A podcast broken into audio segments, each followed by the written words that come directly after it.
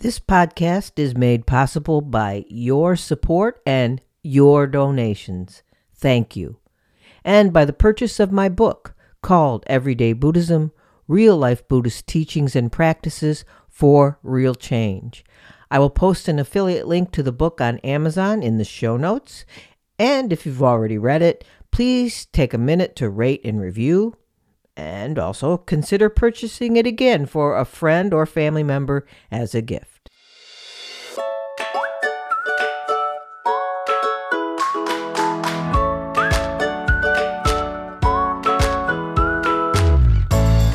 Welcome to Everyday Buddhism, making every day better by applying the proven tools found in Buddhist concepts.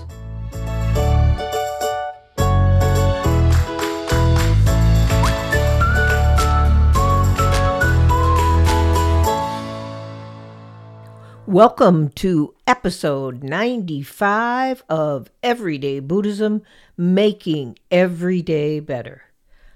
I am re releasing episode 77 in this episode, special encore re release. Um, it's episode 77 Shin Buddhism with Bishop Marvin Harada. It's in honor of the beginning of the next study in the Everyday Sangha. We're studying the three Pure Land Sutras. Now, Reverend Harada is the bishop of the Buddhist Churches of America, essentially the largest present, presence of Shin or Shin Pure Land organizations in the U.S. So, the Buddhist Churches of America is the United States branch of the Nishi Honganji subsect of Jodo Shinshu Buddhism, or the True Pure Land School. For our Sangha study of the Pure Land Sutras, we will be reading one text Great Faith, Great Wisdom Practice and Awakening in the Pure Land Sutras of Mahayana Buddhism by Ratnaguna. It's a commentary on the sutras, but it also includes a new translation of the sutras in the book. The commentary is not a strictly traditional Pure Land approach. The author dives deep into the mythical imagery as metaphor, but also expresses a practical way to understand and use a study of these foundational Mahayana sutras. Here's a little something from a review of the book. Quote, This is a fresh, imaginative commentary on the Pure Land scriptures, which brings them to life for the contemporary reader. While the scriptures are embedded within Indian cosmology and ancient Buddhist philosophy, Ratnaguna unfolds for us their existential meaning and shows that they were as spiritually relevant, today as when they were first conceived. Unquote. So if you ever considered joining us in the Everyday Sangha, now would be a great time. Sutra study is an extraordinarily beneficial to our understanding and practice of Buddhism. But it also can be intimidating, and I get that. Sutra reading or study creates a direct relationship between you and the teachings of the Buddha. Even if you don't understand a sutra when you first read it, if you keep reading it, and especially if you read it with a group of people you consider spiritual friends, you will be surprised at how an understanding happens despite yourself. In my experience, the understanding that comes from reading and rereading a sutra goes deeper than the typical conceptual understanding you arrive at when reading a contemporary Buddhist teacher. In our Sangha, we have studied the Heart Sutra and the Diamond Sutra together and what started as pure intimidation turned to fascination and transformative insights we shared with each other.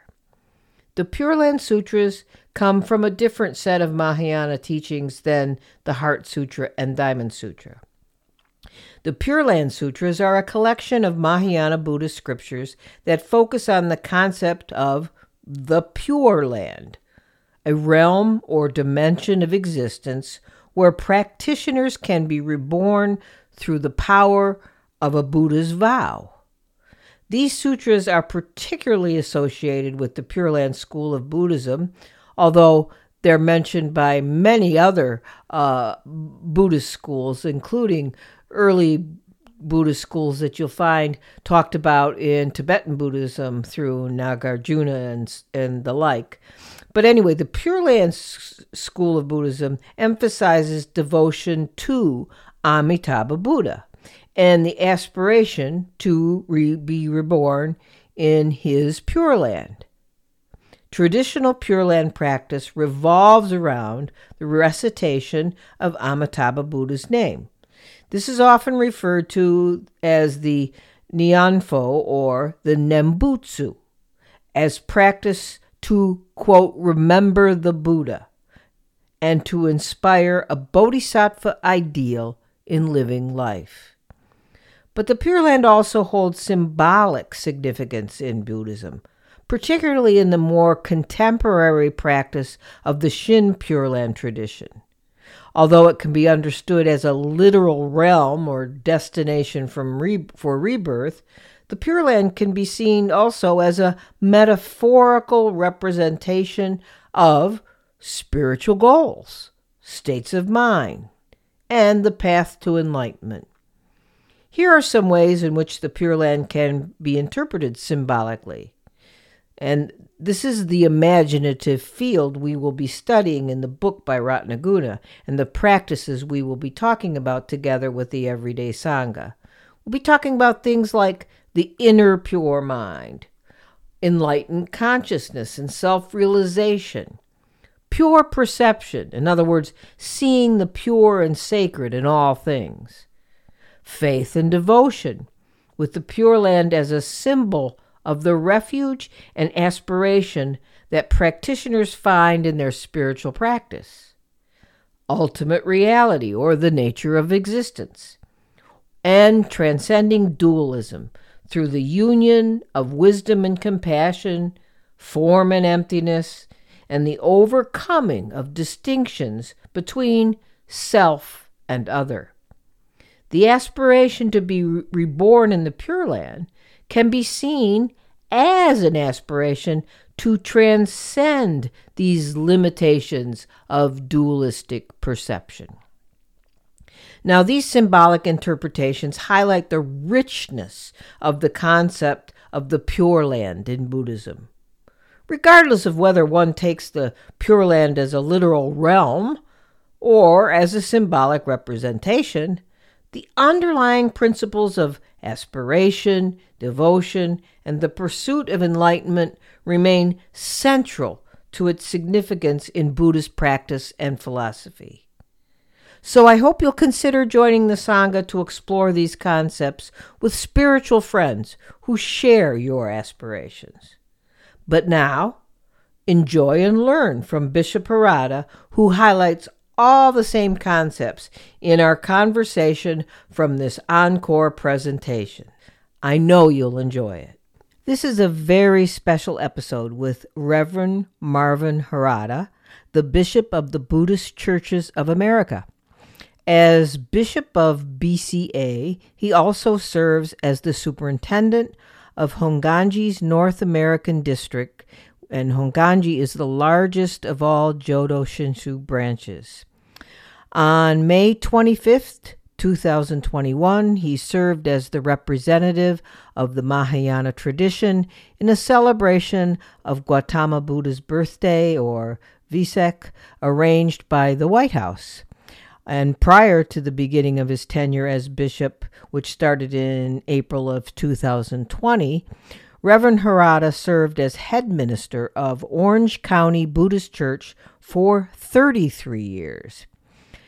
Reverend Harada majored in religious studies at the University of Oregon and received a Master of Arts in Buddhist Studies from the Institute of Buddhist Studies. After acquiring these degrees, he then moved to Japan as a seminarian to study for the ministry and where he received a Master of Arts in Shin Buddhist Studies. Reverend Harada was born in Ontario, Oregon. His grandparents, farmers from the Hiroshima, Hiroshima Prefecture and the Yamaguchi Prefecture, emigrated to the United States in early the early 20th century, which you're going to hear more about when Reverend Harada talks a little bit about his background. I will provide links to both the Buddhist Churches of America and links to link to a little more background of Bishop Harada in my show notes. Now, in our conversation in this episode, I am honored to have a discussion with Reverend Harada about what makes Shin Buddhism a truly everyday Buddhism.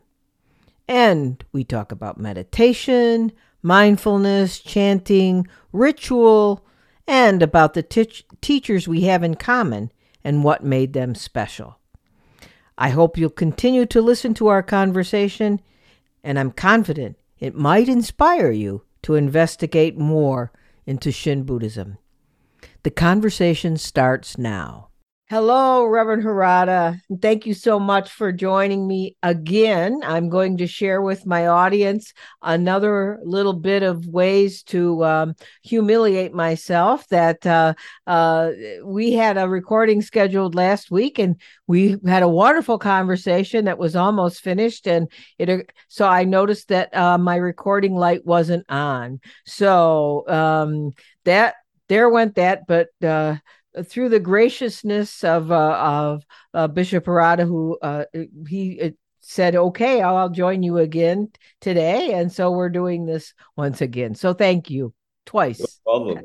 My pleasure. um, I have really been looking forward to it twice, um, because uh, I had so many questions about things that I think would be helpful to my audience, who I think by and large are primarily ignorant when it comes to Shin Buddhism, um, except for the few times that I have talked about Shin Buddhism. My audience I've, is primarily, I think, it's hard with demographics to really get a good grip on this, is primarily people who are new to Buddhism or or just exploring Buddhism. So um, Shin Buddhism is really something um, unique to them and and and so they don't know but i i i love to share what i think is the uh the the truly everyday Buddhist aspects of of Shin Buddhism.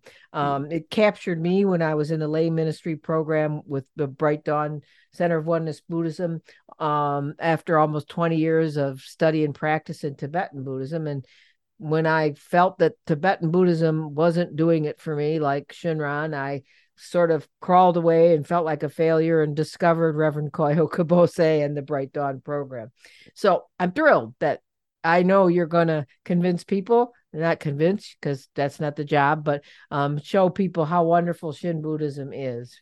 Uh-huh. Um, I shared your bio and uh-huh. introduction at the beginning, but I'd like you to share a little more about your life, how you came to Buddhism, uh, how you came to Shin Buddhism, how you came to be a minister, and then, you know, bishop of the Buddhist Churches of America. But, you know, first, could you just give our listeners like a 10,000 foot perspective of uh, Shin Buddhism? You know, what are just a few of the distinguishing features of Shin Buddhism as compared to some of the Buddhist practices or lineage and schools they might know of mm-hmm. um mm-hmm. you know because you know zen buddhism tibetan mm-hmm. buddhism those mm-hmm. seem to be pretty prevalent in the culture so if you could you know those are like three questions all tied up in one and i'll let you go okay okay well i think the the the key part of shin buddhism that we have to talk about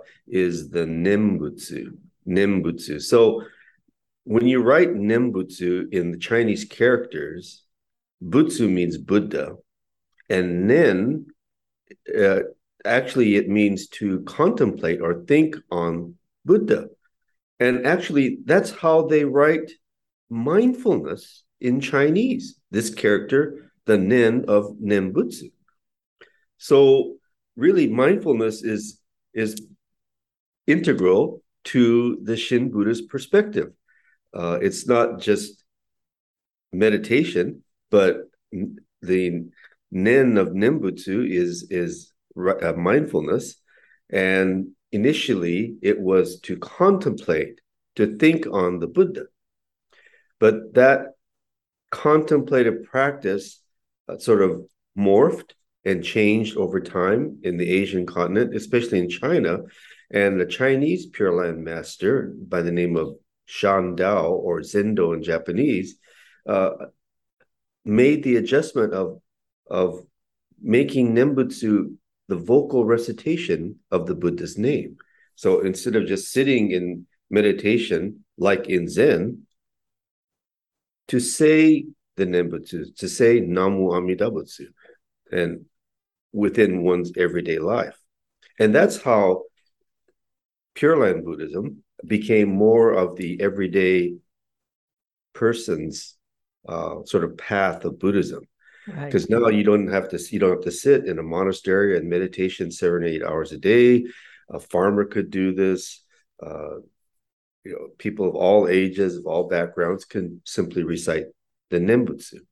And in saying the Nembutsu, Namu Amida Butsu, uh, it brings the Buddha to mind. It brings wisdom and compassion to mind. It opens our hearts and minds to receiving the Dharma, to receiving uh, the heart of the Buddha, which is what Shin Buddhism is all about uh, receiving rather than sort of striving to attain. Uh, yeah, yeah, that's unique. I'm glad you said that. That's a unique, I think, perspective. Mm-hmm. Um, it's sort of reverse what our culture usually thinks about. They're usually grasp at, right? right. Rather right. than open to. That's right. Uh-huh. So I think that's where, to me, Shin Buddhism really fits in with the modern lifestyle, uh, because uh, who can really commit themselves to hours and hours of meditation a day or giving up your your work or your career we we have our careers we have our families uh, to support and this path of the nembutsu can be something that a, a, person can do in their everyday life no matter what their occupation is yeah. whether they're at corporate headquarters or whether they're a farmer or whether uh, they are elderly or whether they are uh, a teenager you know we can follow this path of the Nembutsu, no matter what our, our lifestyle is. Yeah, that's uh, that was a wonderful um, 100,000, 200,000 foot perspective. Um, but you really did dive down to the significant difference. And I think the thing that I will emphasize, not that you didn't already emphasize it, but maybe this is sort of an underlining or a highlighting, is that um, it's it's the remembering the buddha or the mindfulness you know mindfulness is like you know that's about as a ubiquitous of a term as there is any any term in buddhism in in today's world everybody's taking courses on mindfulness mm. um yet it, it is a without maybe oversimplifying it yeah. a mindfulness is essentially to remember the buddha it's not just to remember right. not just to remember yourself i mean we do yeah. that a lot it's, uh, it's to remember the buddha the remember um and all the all the uh, the positive aspects or attributes of of the dharma so yeah that that that was a i'm so glad you emphasized that so now the other part of that question is how did you come to Buddhism? Mm-hmm. How did you come to Shin Buddhism mm-hmm. and then end up making that your profession as a uh, minister? Yes. So I grew up uh, as a Shin Buddhist. My grandparents were Shin Buddhists. They immigrated to this country in the early 1900s, and they came from parts of Japan that were in a sense, the hotbed of Shin Buddhism. I mean, the most pious, the most devout followers of Shin Buddhism came from uh, areas like Hiroshima, where many of the Japanese immigrants came from. So people like my grandparents brought that spirituality, Shin Buddhism, to this country, and then they formed Japanese communities and they formed Buddhist temples. And so I attended one of those uh, temples in Eastern Oregon from when I was young. Uh, but as a young person, it was more my family's religion. It really wasn't my own religion. Uh, even though I attended, uh, and it was attended uh, what we call it Dharma school. It's like Sunday school mm-hmm. and high school age activities, YBA, and I was more for the in it for the fun and social events. uh, in college, uh, a pivotal experience for me was one of my best friends and roommates in college was a very devout Christian. And he wanted to, I think he was trying to convert me to Christianity actually, but he, he wanted to talk religion all the time. And I couldn't answer any of his questions about Buddhism. He's meeting a Buddhist for the first time and he wants to dialogue and discuss religion and I really couldn't couldn't do so. It kind of shook me up and made me realize, well, I I don't have my own religion. It, it's my family. Right. So what what really is Buddhism to me? So it kind of started me on this path of really uh, rediscovering the religious tradition I was part of. that best friend became a, a Christian minister, and we're mm-hmm. still good friends. No and kidding. Uh, yeah. We got, we got, together last year and, and we talked shop the whole time. That is so funny that he's he's you started that way and you're still yes. doing it. Yeah. Yes, yes, yes.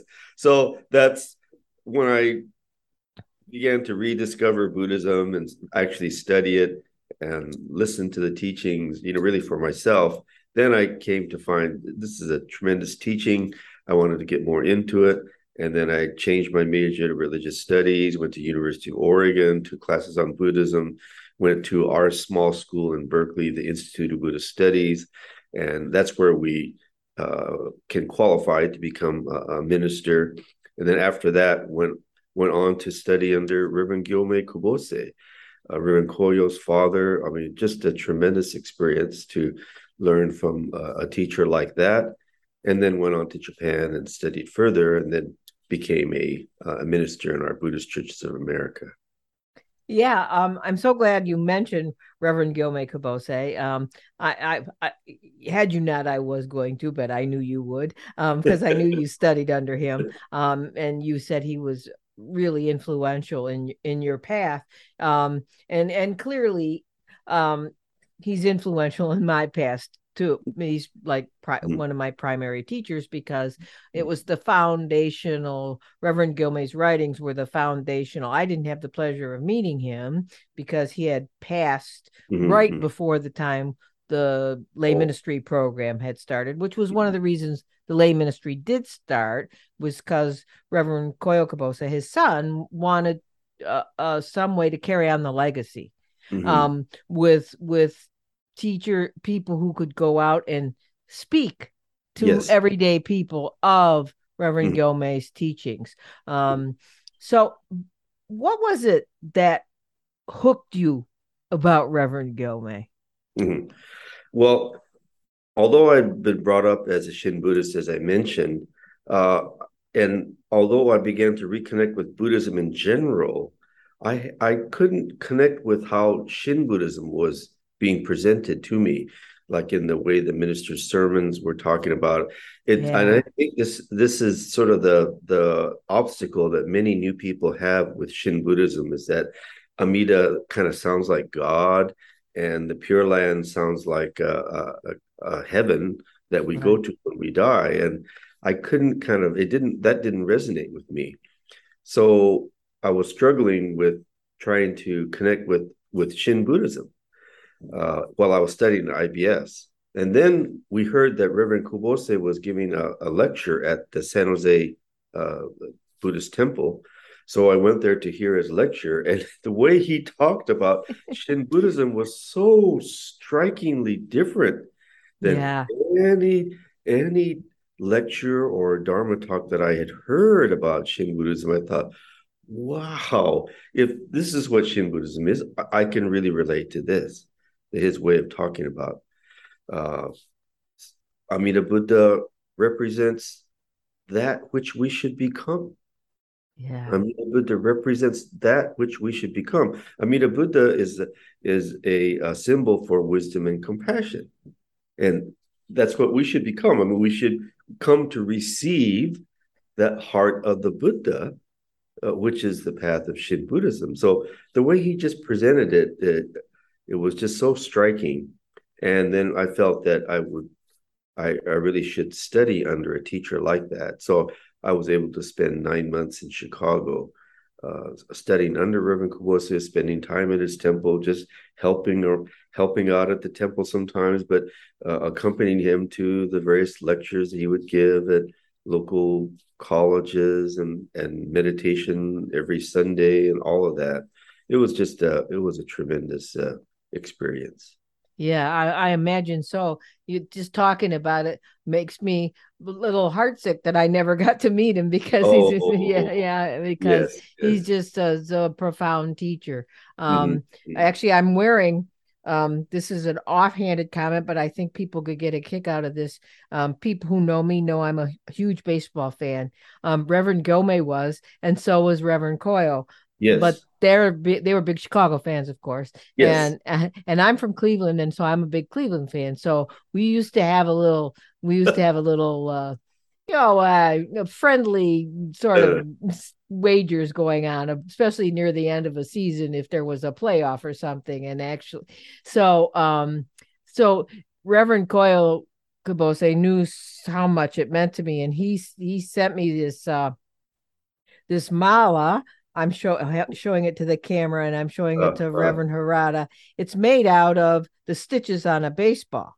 Um, oh, wow. uh, and, and, there are 108 stitches on a, every baseball. I'm not kidding you. 108. Really? yes, 108. I don't think it was the the uh, Dharma manufacturing or anything, but there happens to be 108 stitches on every baseball. And a, fa- a Chicago fan who knew uh, somebody who was, uh, I think, in uh, Reverend Gyomei's temple presented him this mala, and Reverend Koyo kept it. And uh-huh. then when we talked sh- baseball shop, yeah. He he sent this to me um, on one year when the Cleveland and when Cleveland was in the play, playoffs and Chicago was in the playoffs too. So so uh, now I wear this in memory of both of them right around playoff season. So oh, interesting. isn't, isn't that great? That's just the kind of people, and I kind of share this because uh, that's the everydayness. There would be a uh, way for uh, Reverend Gyomei to talk about something as uh, common as a baseball game in uh-huh. a way that would teach you something about yes. the Dharma. Like uh-huh. Uh-huh. Reverend Koyo used to always, he always said, you know, my father never taught me anything, but I sure did learn a lot. Um, oh. uh-huh. Uh-huh. But speaking of teachers, um, on that lineage, um, you also shared that the writings of uh, Reverend Haya Akegarasu were teachings that influenced you and and mm-hmm. Haya Akegarasu um, w- was the teacher of Reverend Gyomei Kubose and yes. he yes. writes much about his experience of first hearing Haya Akegarasu that absolutely echoes what you just said about meeting mm. Reverend Gyomei. It's like he yeah. never heard anything like it. And mm. and then um Haya Akegarasu's teacher was Kiyozawa Manshi, and yes. he wrote about meeting Manshi in the same way. It's sort of like there's this traditional mm. way mm. of being wowed by the the presentations. And and I have a question for you. And mm. and and this may a bit be a bit too much in the Shin Buddhist weeds, if you will, uh-huh. for my listeners. But um, it's my experience that Reverend Akegarasu um, engenders not always the most positive respect in the Shin Buddhist teaching community, and I think this is because he was kind of the uh, he was in fact a rebel because he was one of the ones that initiated sort of a split in the Higashi um, in lineage. Um, so um, one of the things that um, I think is is that that there's a, a theme being echoed here is like you heard something that was so um it's not wasn't traditional but it caught you because it was the mm. way you thought you could live your life and you could make an understanding of it um mm-hmm and and it seems like Haya Akegarasu taught that, Reverend Gyomei taught that, and mm. now it seems like you teach it because in the traditional Shin Buddhist approach, Mhm. it is very traditional Mhm, it- to a lot of people. Like you said, mhm. uh Amida's like a god and the Pure Land's like a heaven. And um I, I've had a lot of people co- run to me when you were appointed bishop or elected bishop. I don't know what the Mhm, mhm. real word for that is. Um uh, I had people run to me and say, Oh my, Reverend Harada is the new bishop. That means we're going to get all modernized in the BCA. So, uh, do you have anything to say about all of this sort of rebellious lineage stuff? Well, let, let me comment comment on Reverend Akegarasu. So ever since I studied under Reverend Kubose, I always wanted to uh, be able to read the writings of Reverend Akegarasu, of course, Reverend Kubose's teacher. And so after studying in Japan, you know, I got to where I could kind of read. I'm not, I wouldn't say I'm really fluent. I have to use the dictionary still. but but over the years of uh, my ministry, his writings uh, in Japanese uh, have been this tremendous source of inspiration. And actually, his writings or his books are actually his talks that he gave. That in those days, this is without before there were tape recorders and things like that. He would give these talks, lectures at his temple and other temples, and a layperson would be writing in shorthand, in a sense, in Japanese wow. as fast as he was talking. And then they would, of course, edit that and then make it into a published book. So the collected works of Reverend Akegarasu, I have I have it 32, 32 volumes. Oh my. 32 vol- I mean wider than my my arm width here. And so and just virtually only a tiny tiny portion has been translated. So Yeah. that's the amount of, of breadth of uh, uh, materials that we can draw from from Reverend Akegarasu. So see, his he wasn't just being a sort of a revolutionary; it's a reflection of his own spiritual sort of experience. Yeah. He was the, the son of a temple minister, and he was brought up in a very traditional Shin Buddhist sense. He believed in Amida Buddha as sort of a savior, and Amida Buddha is going to you know take him to the Pure Land someday. And he was very pious, very devout. But then in his 30s and uh, late 30s, he had sort of a sort of a spiritual crisis. You know, he had some some uh, criticism and and I think uh, marital difficulties, various life experiences Mhm. presented itself, and that Amida Buddha that he saw as a savior disappeared, disappeared, Ah, yeah. and so he was he kind of fell into this sort of a dark hole, a deep dark hole, oh. and everything that he had read and learned about Shin Buddhism, nothing helped him. Nothing helped him. And so he began to return and reread a lot of the Shin Buddhist texts. And he read various things that didn't help, didn't help. Finally, he began to restudy the larger sutra, the larger Right. sutra. And in rereading this larger sutra, the story, the myth of the Bodhisattva Dharmakara, the Ah. hero of the story of the Mhm. larger sutra, that goes on to become Amida Buddha and creates the Pure Land. This whole story, he began to see it in a totally different light. See, instead of seeing Amida Buddha as a savior out there, he began to Dharmakara's innermost aspiration or Hongan began to resonate within him. Yeah. Within him. Now, this innermost aspiration of Hongan, that's what was causing him to rise up out of this dark hole that he was in. And and so he said, Oh, now that that this is what the sutra is trying to teach. Yeah. Yeah. It was such, and so now his whole perspective on how he looked at Shin Buddhism, you know, changed based on that sort of uh, spiritual experience. And so he shared his messages in light of that uh, new insight. And so that's what resonates with me. And I think that's the way that Shin Buddhism will resonate with people in the West.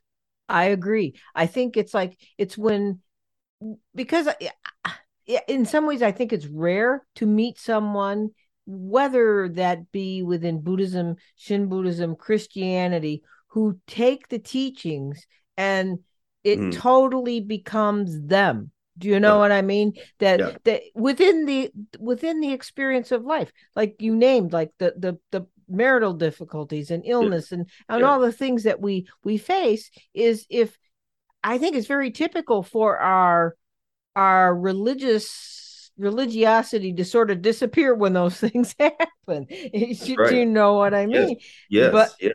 but if you find a way and returning to the original teachings is is mm. pretty much typically the way so mm. I, I think you're right i definitely i think that's how and i think it's i think reverend Gyomei mm. he he brought those teachings mm-hmm. you know mm-hmm. he he got the teachings in his life the same way that um reverend Akegarasu did um and i think that's the way you know, like Shinran tells the story, it's his, it's the same thing. It's like when you reach the darkest holes is when you mm-hmm. have it's that's when that small opportunity to see the brightest light come along, right? That's mm-hmm. mm-hmm. really how it happens. Mm-hmm. Um now you've really piqued my interest. All those teachings of Reverend Akegarasu in Japanese, um, when there's only like a couple of books and one of them's out of print now. Yeah, yeah, um, right, right, right, right, It's like I'm always trying to find a way to get them for my for my people who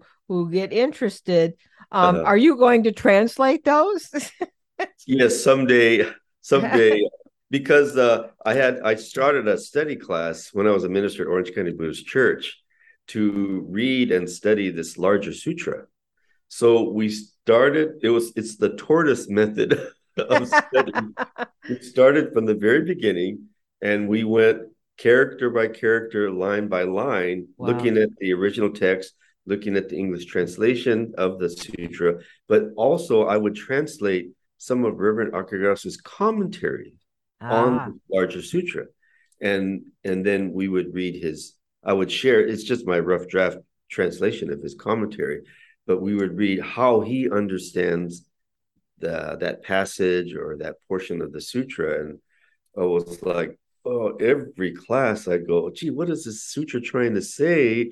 And then I read Reverend Akegarasu's commentary, and it's like, oh, that's what it's saying.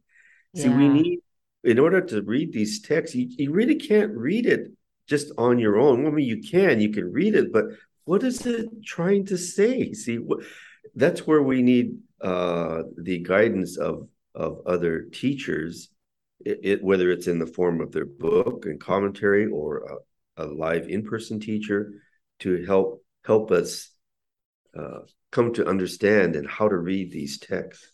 Yeah, yeah, exactly. Well, geez, uh, we'll all be waiting around for when you translate these because it's it's it's kind of exciting actually uh um you know since you already gave the you know the like i said the 100000 foot summary of uh, yeah. the principal distinguishing teachings of shin buddhism um let's talk maybe a little more about what distinguishes you you know you you you mentioned um the Nembutsu, you mm-hmm. mentioned mm-hmm. Amida, you mentioned the Pure Land. Mm-hmm. Um, and I also noticed the tagline on the BCA churches on their website is uh, life of gratitude. Yes, I think gra- yes. gratitude is a, a key mm-hmm. feature. I'll let you say more about what you think the key features are that would strike at, at the heart of a more contemporary, mm-hmm. interested uh, mm-hmm. potential Buddhist or just a, mm-hmm. a regular person. mm-hmm, mm-hmm. So the if I were to, although we talked, I talked about uh, saying the Nembutsu in your everyday life. The other key practice, if we were to call it a practice in Shin Buddhism, is to listen to the teachings, to listen to the Dharma. And that sounds simple, but it's actually really hard to do. It's simple in that a five year old can do it, a 90 year old could do it, but how well can one do it? Yeah. is, is, is a great question. uh, to really listen and receive.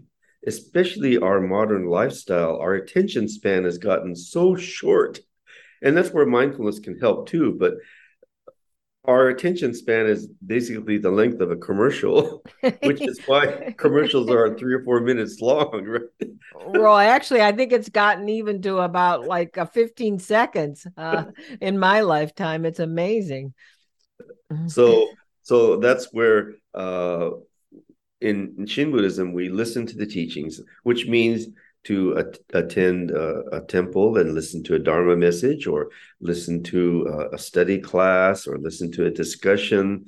And then we begin to hear the Dharma in our everyday life through a conversation. Maybe maybe a bartender has something to teach you. Maybe a cab driver has something to teach you.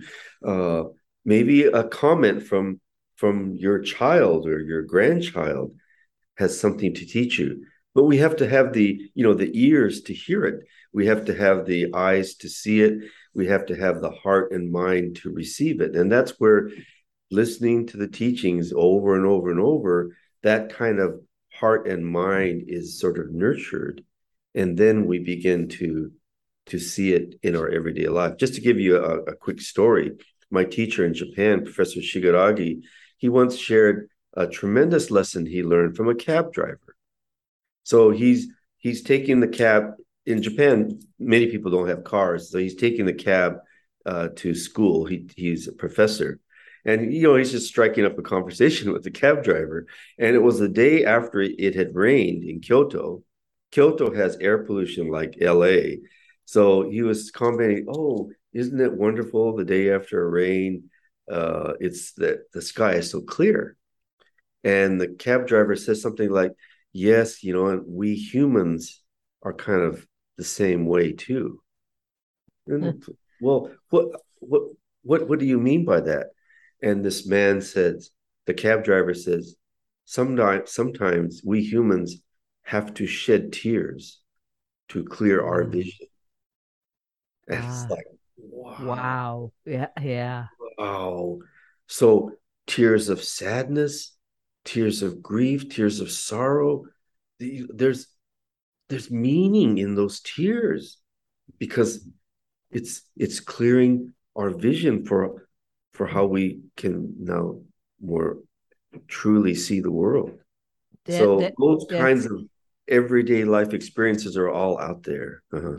Yeah. So listening, that's a because uh, I once uh in in explaining Shin Buddhism somewhere on the podcast or in to my group sangha group or whatever um they said well if meditation isn't one of the primary practices of of shin buddhism then what is? And and they said what is other than the nembutsu because mm-hmm. it's like they kind of don't want to do the nembutsu so it's like what what else can i do? Um and, and i said well like listening. And I, and and i was kind of stuck. I mean i talked about like listening to you know talks and listening to but but then um you know the way you described it is absolutely perfectly because it's and it's kind of the way we were taught by Reverend Koyo Kubose is uh-huh. in our ministry uh, mm-hmm. uh, program, one of our main things that we had to do is to write what he called Dharma glimpses, uh-huh. Uh-huh. which is where we glimpse the Dharma in everyday life. Mm-hmm. And we mm-hmm. had to present, write them and learn to present them as if it was a Dharma talk. Mm-hmm. So we would be able to share the Dharma mm-hmm. with everybody we ran across. Like like the the cab driver or or or mm-hmm. whatever which i mm-hmm. think is a profound teaching and mm-hmm. what i would notice over because we went on to facilitate the classes after reverend Koyo kind of pulled back a little bit what i would notice is you know it was like a two two plus year program mm-hmm. is is that the students would start like giving book like like taking quotes from books and and yes. and and sort of demonstrating what they've read and yeah. and always it was never anything to do with glimpsing it in their own life Uh-huh, uh-huh. You know, it, it Yeah. it's just not the way we're wired when we're Right. especially when we're trying to learn something. And Mhm. boy, when they would kind of come to that, it Mhm. was like that's what listening is. Mhm. And and you emphasize if you have the ears to hear, and I Yeah. think that takes training. You said it's hard to do. Yes, and so you know, over the years, I've been able to encounter many wonderful Shin Buddhists that that have that attitude of listening and learning from everyone and how it, it manifests in their in their everyday life. We had a most devout lady at, at Orange County passed away a few years ago and and she was such a listener of the Dharma. Always sat in the front and attended all of my study classes. I did Introduction to Buddhism, you know, eight or nine times, and she took it every time. oh, And I would and I would say to her, I would say, Sachi, you've taken this course eight times. You don't need to take this course. She, oh no, every time I learn something new. Every time I learn something new. So there, I like to tell you one story about her. Um, some holiday weekends we didn't have service at Orange County. We like to give families a weekend off. So she would go with a, a friend who was a Christian to that friend's Christian church Hmm. to to attend service there. And so she attended once, and then after the service, the friend was complaining about the minister's sermon. I don't know what that minister was trying to say today, really complaining about the sermon. And this woman, Sachi, she goes, Oh, I thought it was a wonderful sermon. oh, she's this guest at this Christian service, but and she's explaining the point of the sermon to her Christian friend.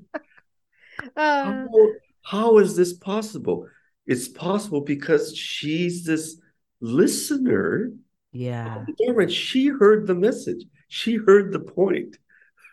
Yes, exactly. So Re- Reverend Koyo used to teach us um, if if someone says if you say that teacher that teacher was so bad that teacher bored me that teacher uh, um and he says what you're doing is you're pointing a fi- finger at yourself you're saying I am so I can't listen I don't listen I do you know what I mean he always made a point of emphasizing that I don't know whether it was so we'd go easy on him or something but I but I don't it, it, and it is true that is Uh-huh, uh-huh, some people and that's not really the way our culture uh-huh. is Yeah, yeah, right. it it really isn't at all but Uh-huh. it, it is so we have listening we have gratitude Uh, you know gratitude sounds a little corny Uh-huh. um but not really um but yet i do think you know in in uh when people first hear about Buddhism, um, they always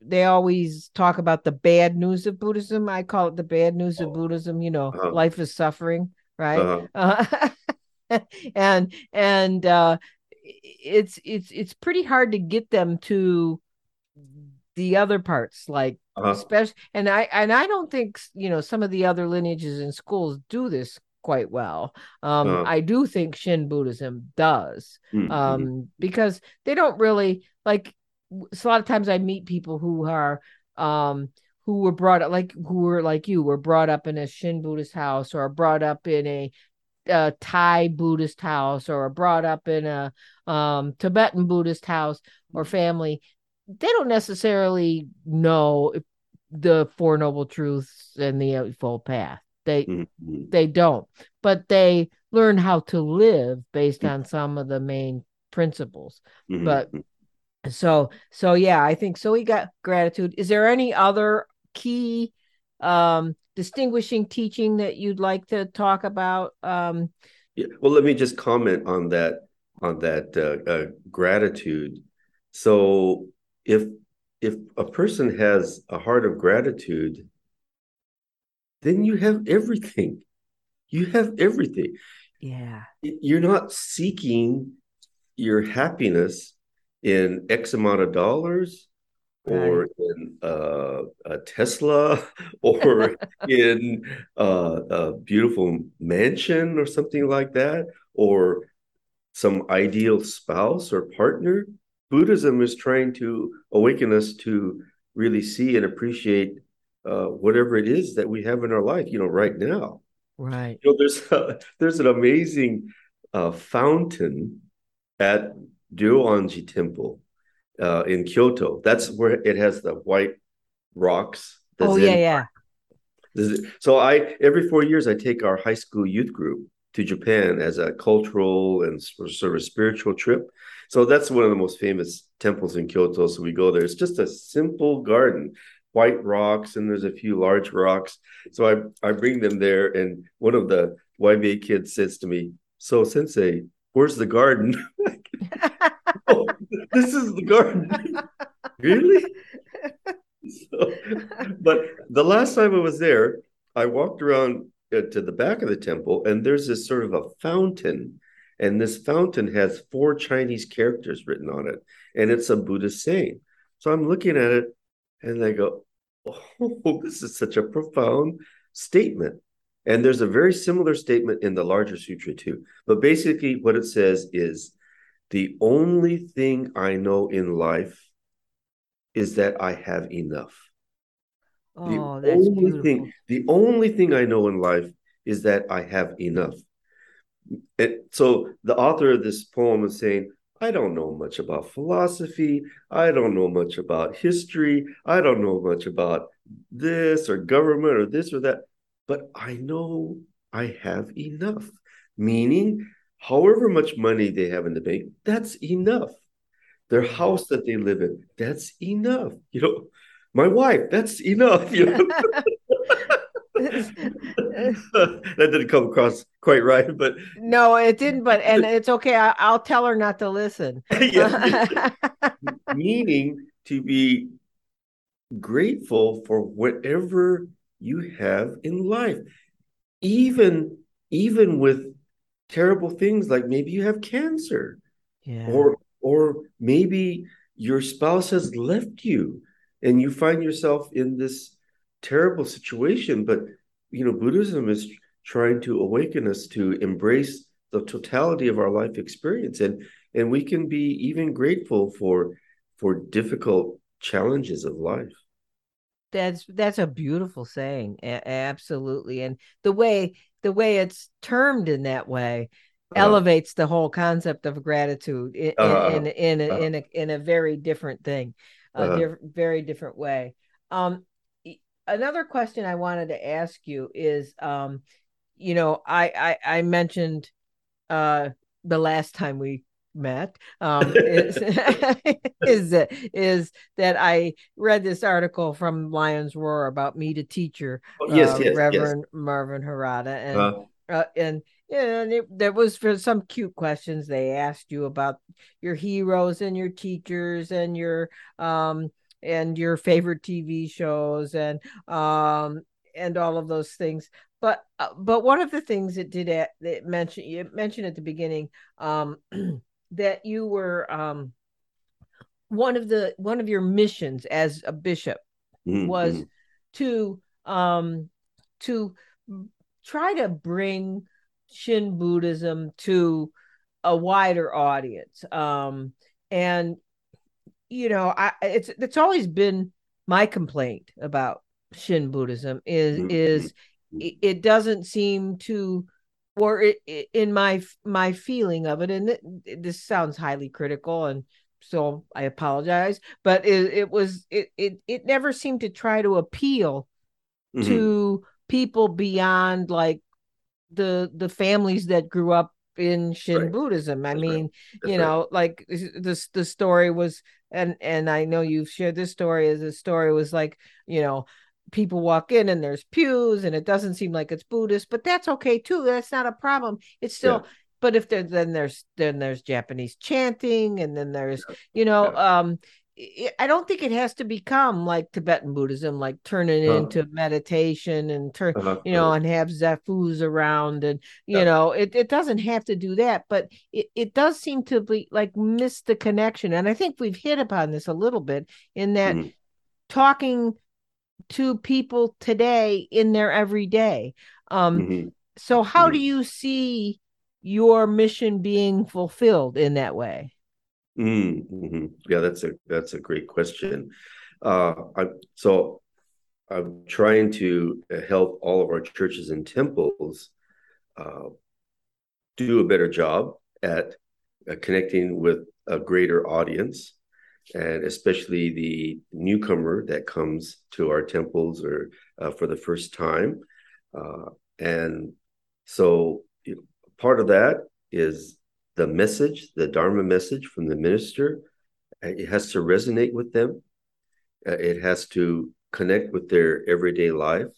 So i've been trying to say to uh, our BCA community, ministers and lay alike, that there's sort of two levels of Buddhism. There's a truth level, and then there's a sort of a practical level. Mm-hmm. And the all of our great teachers and masters and many ministers they're they're trying to communicate Buddhism on this truth level. But the average person is more interested on the on the practical level. Absolutely. Will it ease, will it ease my stress? Will it help me to live a happier life, a more meaningful life, a more fulfilled life? We, we have those kind of practical uh, questions. But if the sermon is here at this truth level and people are at this practical level, there's this there's this disconnect. Absolutely. Disconnect. So my challenge for me as a minister is to how to connect with the practical everyday life experiences of of anyone to the Dharma at a at a sort of a deeper level. And it may be something where we try to lead people to the to the truth level, which of course might take some time, but at least to to try to make that connection. And only then I think will people be more drawn uh, to to Shin Buddhism. Absolutely, it's it's essentially the two truths. What you're talking about, yes, the uh, yes. the ultimate and the conventional truth. And uh-huh. you're right. Nobody, eh, you know, you you if if you if you talk at the ultimate truth uh, level all the yeah. time, you, you're you're uh, people think you're talking philosophy and ho yeah. hum, right? Um, uh-huh. and and if you continue to chant and don't tell them what the chant means, then again ho hum, right? It's like first of all, most of the time people can't even form those words and so yeah. how can they even participate in that right that's a problem it's mm-hmm. like because a lot of people say you know like you said in that article your your favorite what was it um your favorite meditation practice and it's traditional sutra chanting uh, yeah mm-hmm. uh, i i've only recently begun to explore in my uh in my sangha mm-hmm. uh, and that's this is is why we chant you know why mm-hmm. we have ritual why we have liturgy mm-hmm. mm-hmm. what's what's the point you know why how, how does that reach us at the conventional level mm-hmm. and and um one of the things that we talked about in our last meeting was that it reaches us at the conventional level in much the same way music and literature does it hits mm-hmm. here you know hits right. here at the heart right. um how would you describe why chant uh-huh.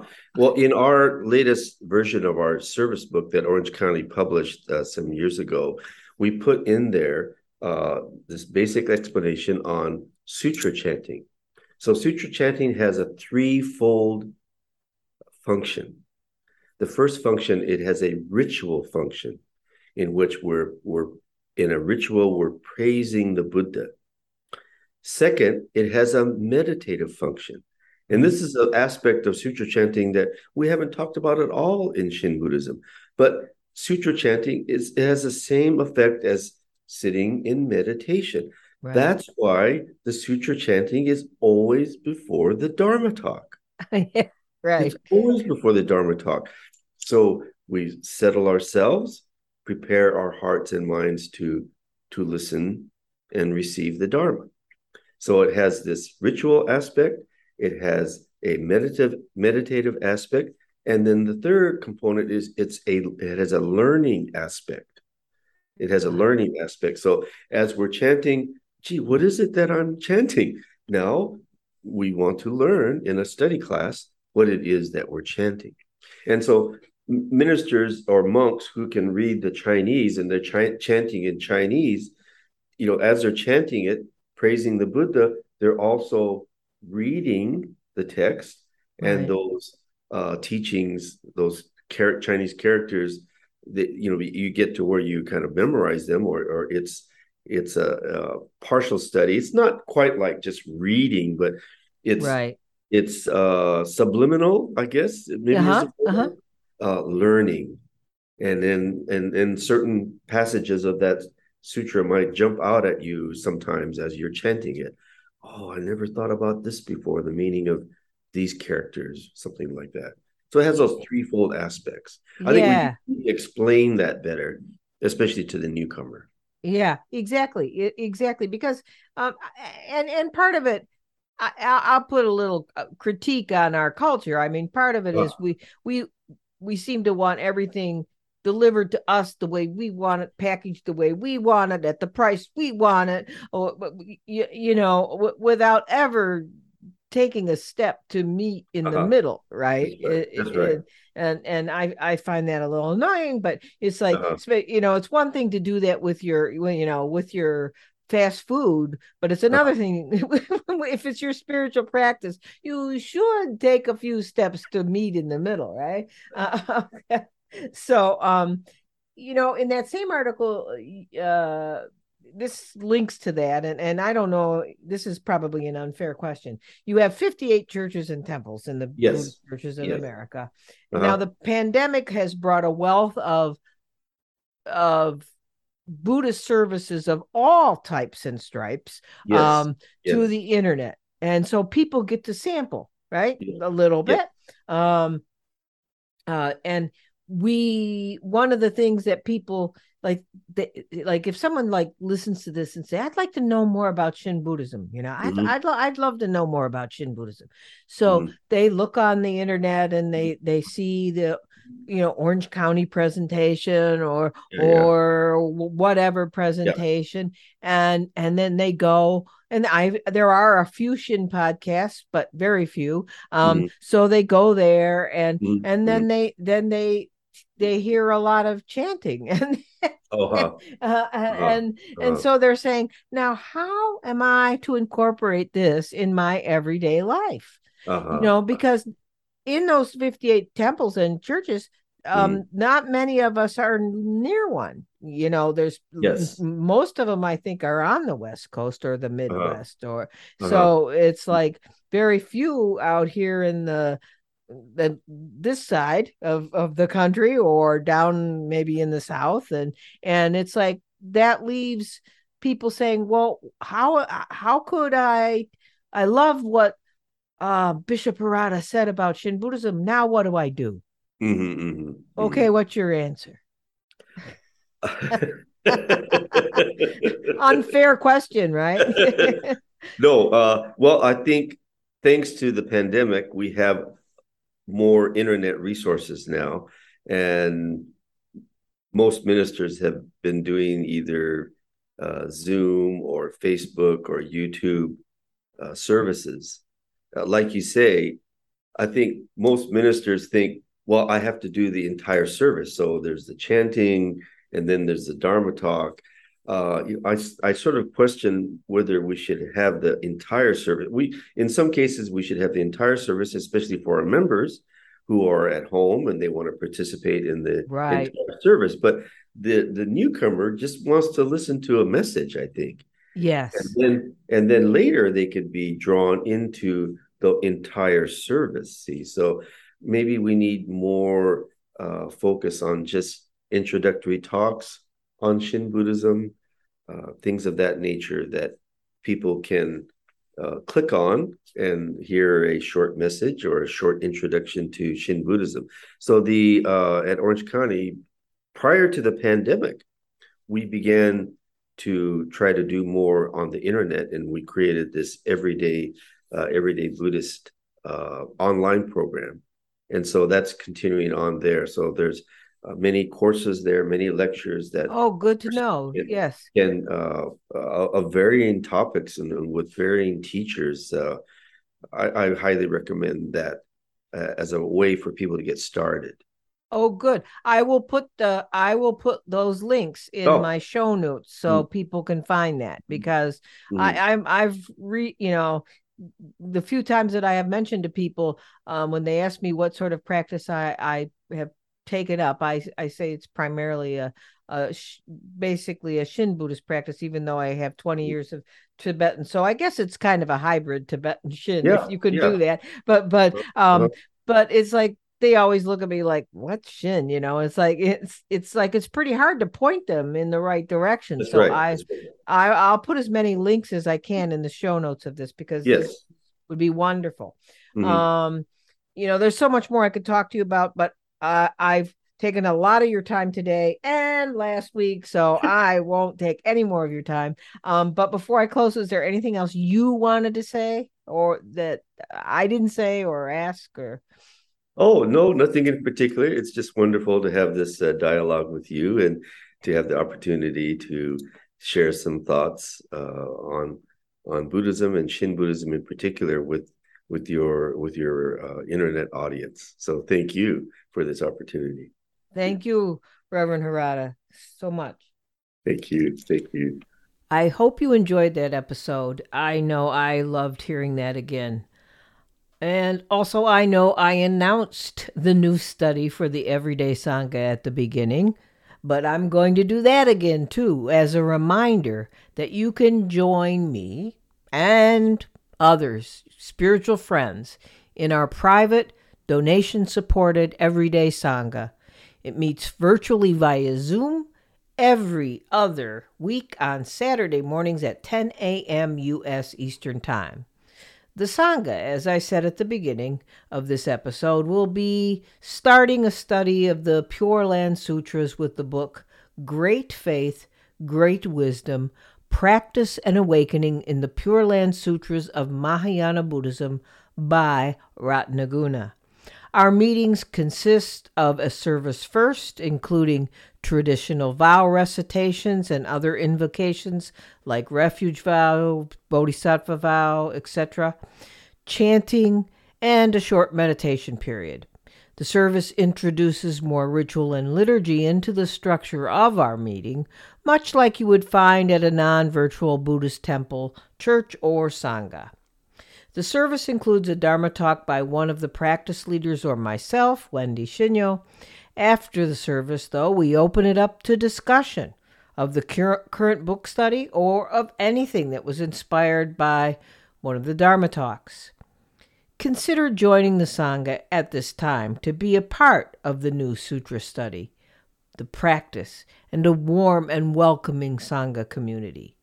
You can learn more about the Sangha by viewing the latest bonus YouTube podcast, where me, Bradley Janayo Sensei, and Terry Hoskin, our practice leaders, talk about what the Sangha is and what everyday Buddhism is all about. You can also support this podcast and other activities of everyday Buddhism if you do not feel like you can join the Sangha or are unable to meet the times. But you can join the activities of Everyday Buddhism by becoming a community member for $5 a month. If you do, you will have access to all members only podcasts, an education series, a private group on a non Facebook Facebook platform. I recently released a new members only bonus podcast answering a listener's question. It's the f- first of a multi part members only podcast responding to a listener question about religion and Buddhism. I hope to release the second of this planned three part podcast very soon.